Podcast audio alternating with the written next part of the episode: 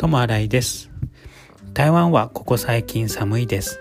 でも台湾は基本家の中は暖房がないのでそういう時は着込むぐらいしかできません。